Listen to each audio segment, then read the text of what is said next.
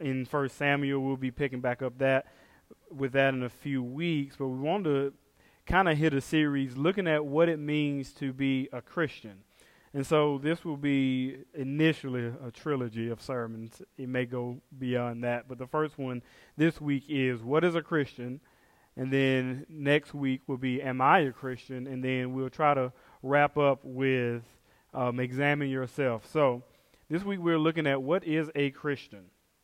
And it is one of those things that we probably don't tend to think about in the South as much because anywhere you go, almost universally in the South, people will tell you when asked if they're a Christian, yes, of course I'm a Christian. Of course I believe in God. And I don't know if any of you are like me when you hear that, but I'm always cautiously optimistic. I'm optimistic in the fact that I may have a sister or brother in the faith that I didn't know about, but I'm also cautious because I'm always thinking, okay, you say you're a Christian, but what kind of Christian are you? What do you mean by that? Are you an authentic Christian who has actually been saved and is practicing that faith, or are you a counterfeit? Are you an actor, one pretending to, to play a part? And so this probably means, you know, more to me at the school where I work, you know, obviously working at a Christian school and working in the role that I work, being the director of spiritual formation, there's probably no one who gets lied to more than me when told that someone is a Christian. Because people just don't want to have to tell me that they're probably not, especially in this context. And so I do want to be clear, you know, before we get this sermon started, I am not in the business of convincing Christians that they're not really Christians. I'll never do that. But I'm also not in the business of cr- convincing non Christians that they're Christians either. And so, what does that do for us? What does this mean for us? Firstly, we need to have an assurance of our faith. We need to know that what we believe is true and that when we die, that we will be with Jesus for eternity. We need to not only know that we are Christians, but we need to know the eternal impact that assurance has on our lives. We also, however, need to know that when we are standing in front of someone who really isn't a Christian, who may say that they are, that we need to take that as an opportunity to, to prick and pry and find out where they actually stand and maybe take that as an opportunity to witness to them. And so we're going to look at a pretty interesting text today in order to determine what the Bible says regarding what a status of someone's Christianity and their faith actually is. We're going to be looking at Luke chapter 23 today. We're going to start at verse number 39. It's going to seem obscure at first, but it has a lot in this text about what it means to really be a Christian. It's a text we're all familiar with. It says, One of the criminals who were hanged railed at him, saying, Are you not the Christ? Save yourself and us. But the other rebuked him, saying, Do you not fear God, since you are under the same sentence of condemnation? And we indeed justly, for we are receiving the due reward of our deeds. But this man has done nothing wrong. And he said, Jesus, remember me when you come into your kingdom. And he said to him, Truly I say to you, today you will be with me in paradise. Let's pray. Lord, this is a difficult question, and maybe all of us, or maybe none of us in our walk, has asked this question, but it is one that we need to ask. But it's also one that we need to have an answer for. What is a Christian?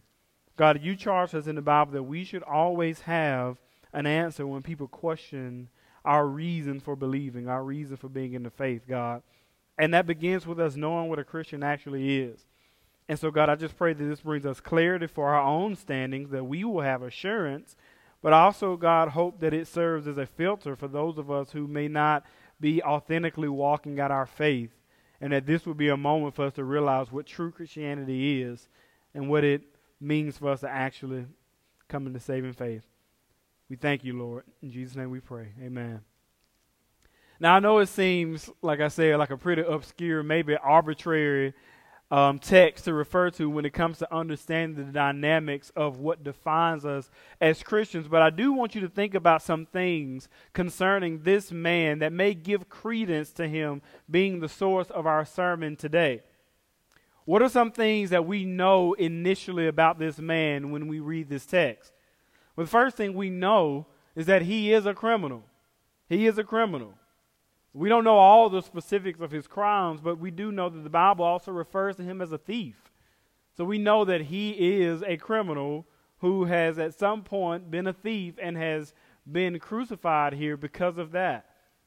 The second thing that we know is that he understands his deservedness of the cross. He knows, in fact, that he deserves to be on the cross. He flat out tells us that. He says, For we are receiving the due reward of our deeds. He knew that the punishment that he was having to endure was a just punishment. And thirdly, he knew that Jesus did not deserve the cross. He says, But this man has done nothing wrong. You know, the longer we are exposed to Christianity, the more we are exposed to offshoots, to off brand, great value versions of Christianity, things that aren't actually Christianity. You end up with some of the greatest heresies of our day. And just in case you don't know what a heresy is, that just means a false belief. That's an untrue belief about Christianity, untrue doct- doctrines regarding our faith. Almost every single false sect of Christianity is in some way, no matter which one it is, undermining what Jesus did for us on the cross. Now, they may not mean to do that. Perhaps at some point they were well intended, but it does not deny the fact that they are wrong. All of this tends to revolve around one singular principle that people have been trying to wrestle with and reconcile, one question that people have been trying to answer. What makes one a Christian? Perhaps the fear is that because anyone can be a Christian, that there will be too many people claiming to be Christians who aren't Christians. And so, in order to reconcile that issue, many of these false beliefs have all tried to, in some way, systematize salvation. They want to give a system to salvation so that we can identify properly okay, this person has been through the steps that say they are a Christian. So, what does that tend to look like in churches? What does that tend to look like in beliefs? Well, I, you know, I like to do my research, so I pulled some information from different churches and denominations regarding what they think makes a person a Christian. And these were some of the major themes. There are four major themes there. The first thing that most churches argue that made a person a Christian was baptism. That in order to be a Christian, you had to be baptized. That if you had not been baptized, your salvation is null and void. That's the first one. The second one is not just baptism, but baptism in the proper way. There are some denominations that argue that you have to be baptized in the name of Jesus. You have to be baptized in the name of the Father, the Son, and the Holy Spirit. You have to sprinkle. You have to dunk. It's one of the many arguments that has existed throughout church history. Number three, there needs to be some tangible evidence of conversion. Again, some denominations said speaking in tongues. There are others that said tithing. There are others that said church attendance was a requirement in order for you to be a Christian. And then the fourth one seemed to be pretty common was willful repentance. Willful repentance. That one had willed repentance in themselves. Now, maybe there are some of us who have also wrestled with this same issue, but what exactly is a Christian? What are the prerequisites for becoming one? I'm an avid Seinfeld watcher. It's my favorite show. It's best show ever, by the way. And on one of those episodes, Jerry gets a large check for one of the shows that he had done. He decides I'm going to buy his his parents a Cadillac. And when he tells Kramer that he was buying his parents a Cadillac, Kramer responds to him, "Oh, you're going to get some points with the big guy upstairs for this one." And he goes, "Isn't that what it all is about?" And you know, unfortunately, for a lot of people, that's what it's all about. Can I do enough good works and enough good deeds to earn myself some eternal points in heaven with God so that He sees me as worthy? And we've been trying to reconcile this. On October 31st, 1517, Martin Luther sought to rectify this very issue within the Catholic Church. See, they had long manipulated people, convinced people into thinking that they were justified. That is, that they were made righteous in the eyes of God through their good works, through their good deeds. And for this reason, the church sold indulgences and advised people to do other things in order to get themselves in right standing with God. Now, if you don't know what an indulgence is in the Catholic Church, basically what that does, that's a payment you make to the church in order to push yourself or your family member out of purgatory and into heaven. And they made a ton of money by convincing people that unless they were morally good and had the works to prove it, that they were not believers. So Martin Luther confronted the church and stated that as he looked at the scripture, it was clear that man is justified, man is made righteous, not by good deeds, Man is not made righteous by their own goodness or their own works, but man is justified by faith in God alone. That means righteousness is obtained only by faith, and that faith itself is not a work of man, but it is the work of God. So, how does this particular text help us see that? Well, first, let's look at the miraculous here. He is the first conversion as the result of the cross. This man hanging on the cross is the first conversion as a result of Jesus being on the cross. Perhaps we have never thought of it that way, but that is the reality. He was the first fruits of cross conversion. Of all the difficult conversions that we see in the Bible, if you think of someone like Paul, this one is actually perhaps more puzzling than even Paul. I mean, look at the circumstances surrounding this man's condition. We are given no context other than his status as a thief. And I can imagine he may not have been the most theologically sound man in the world either. Look, all the things that we tend to look for in order to convince somebody that we are a Christian or that they're a Christian, this man is missing out of his life. There is no baptism, there is no church attendance, there's nothing. There is not the life devotion to the gospel that we see from the likes of Paul or Peter or even the sons of Cyrene, Simon, who Jesus had, had helped carry his cross. In fact, we have no evidence that this man was converted at all. That's the second thing. Evidence is not proof of conversion. Evidence is not proof of conversion.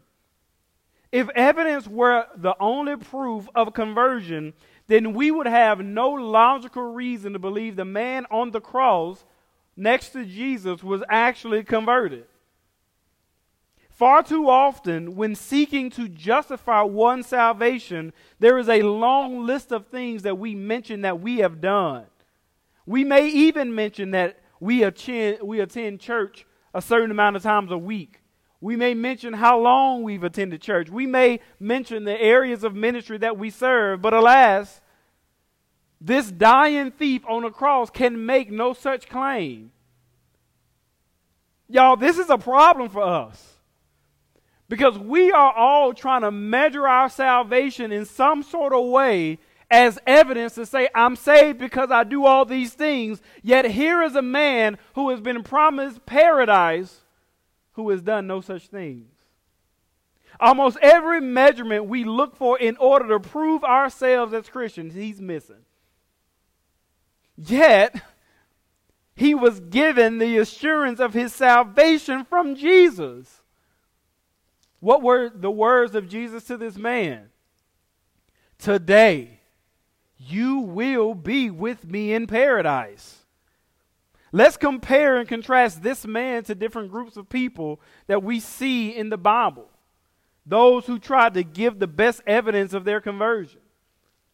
In the Gospels, Jesus is confronted several times, but in one particular occasion by a group of Pharisees because he had healed a man with a withered hand on the Sabbath.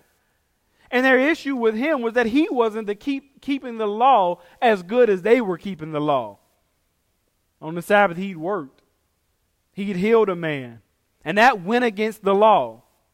But see, that law and their obedience to that law was their reason they felt like they should be accepted in the eyes of God. That was their righteousness. In their eyes, they were righteous because they kept the law. When the rich man came to Jesus, he sought to know the key to entrance into heaven, and he wanted it to be through his obedience to the law. That obedience, again, was his means of righteousness.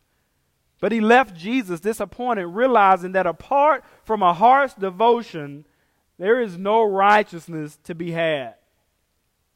Jesus warns us of another group of people who will all stand before him one day and who will declare to him their deeds as their means for entrance into paradise. He says that they will say, But for you, we did these things. In your name, we did stuff. God. For you. We cast out demons for you, God. We healed the sick for you. We raised the dead for you. We attended church for you. We gave our offering for you. We were celibate for you. We didn't drink for you. Yet none of those things will be enough for them to get in. But I want you to think of this. See this image in your mind. They will be baffled because there will be in that same moment some pauper, someone so poor in spirit who stands before Christ when asked, And you, sir, what did you bring to get here? And he will reply, O Savior, Nothing in my hand I bring. No. But simply to thy cross I cling. And the Savior will reply to him, For yours is this inheritance. This is what is so beautiful about the conversion of the thief on the cross. What does he bring to Jesus worth saving? Does he bring years of faithful service? No.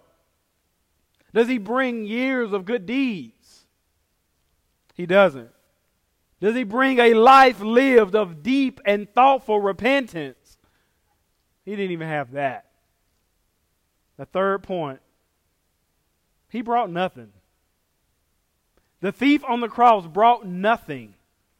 He has nothing of worth, nothing of value to bring to Christ. He doesn't come with a resume proving his deservingness, but rather he comes bare. He comes with a resume saying, Here are all the reasons that I should not be saved. Here are all the areas that I have failed. Here are all the areas that I've sinned. I am the definition of an ungodly man. But what do the scriptures tell us? in Romans 4 and 2. It gives great news to those of us who may be ungodly. For if Abraham was justified by works, he has something to boast about, but not before God. For what does the scripture say? Abraham believed God, and it was counted to him as righteousness. Now, to the one who works, his wages are not counted as a gift, but as his due. And to the one who does not work, but believes in him, who justifies the ungodly, his faith is counted as righteousness. Take note here. Who does God justify? Is it the godly? No. Is it the righteous? No. Is it the sinless? No.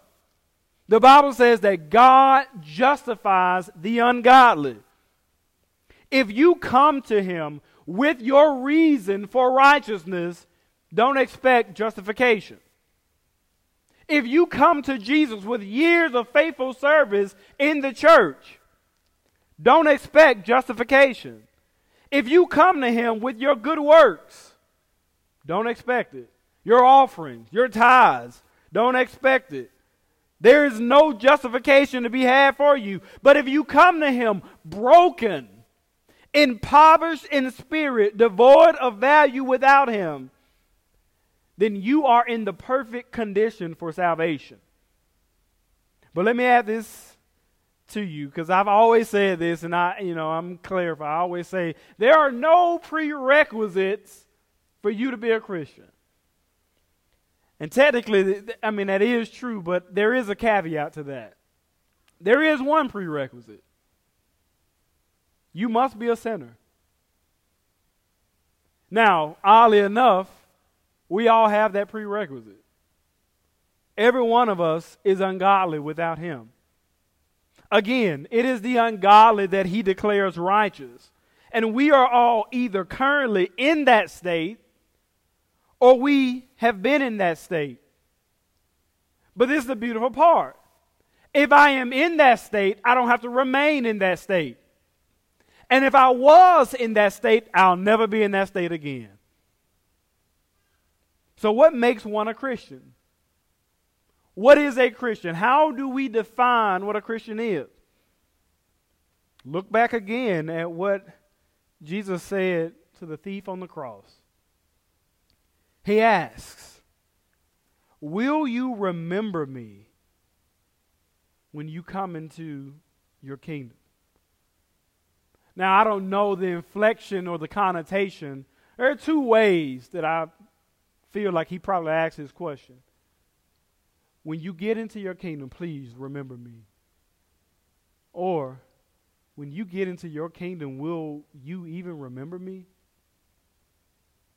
Either way, he doesn't have the presumptuous attitude that the disciples had when they didn't ask Jesus about whether he would remember them or not.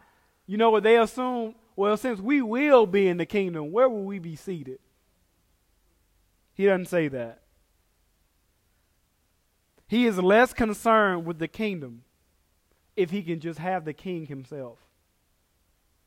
When we are drawn to Christ, a Christian is not there simply for a change in eternal residence, but they are there because they want the King Himself.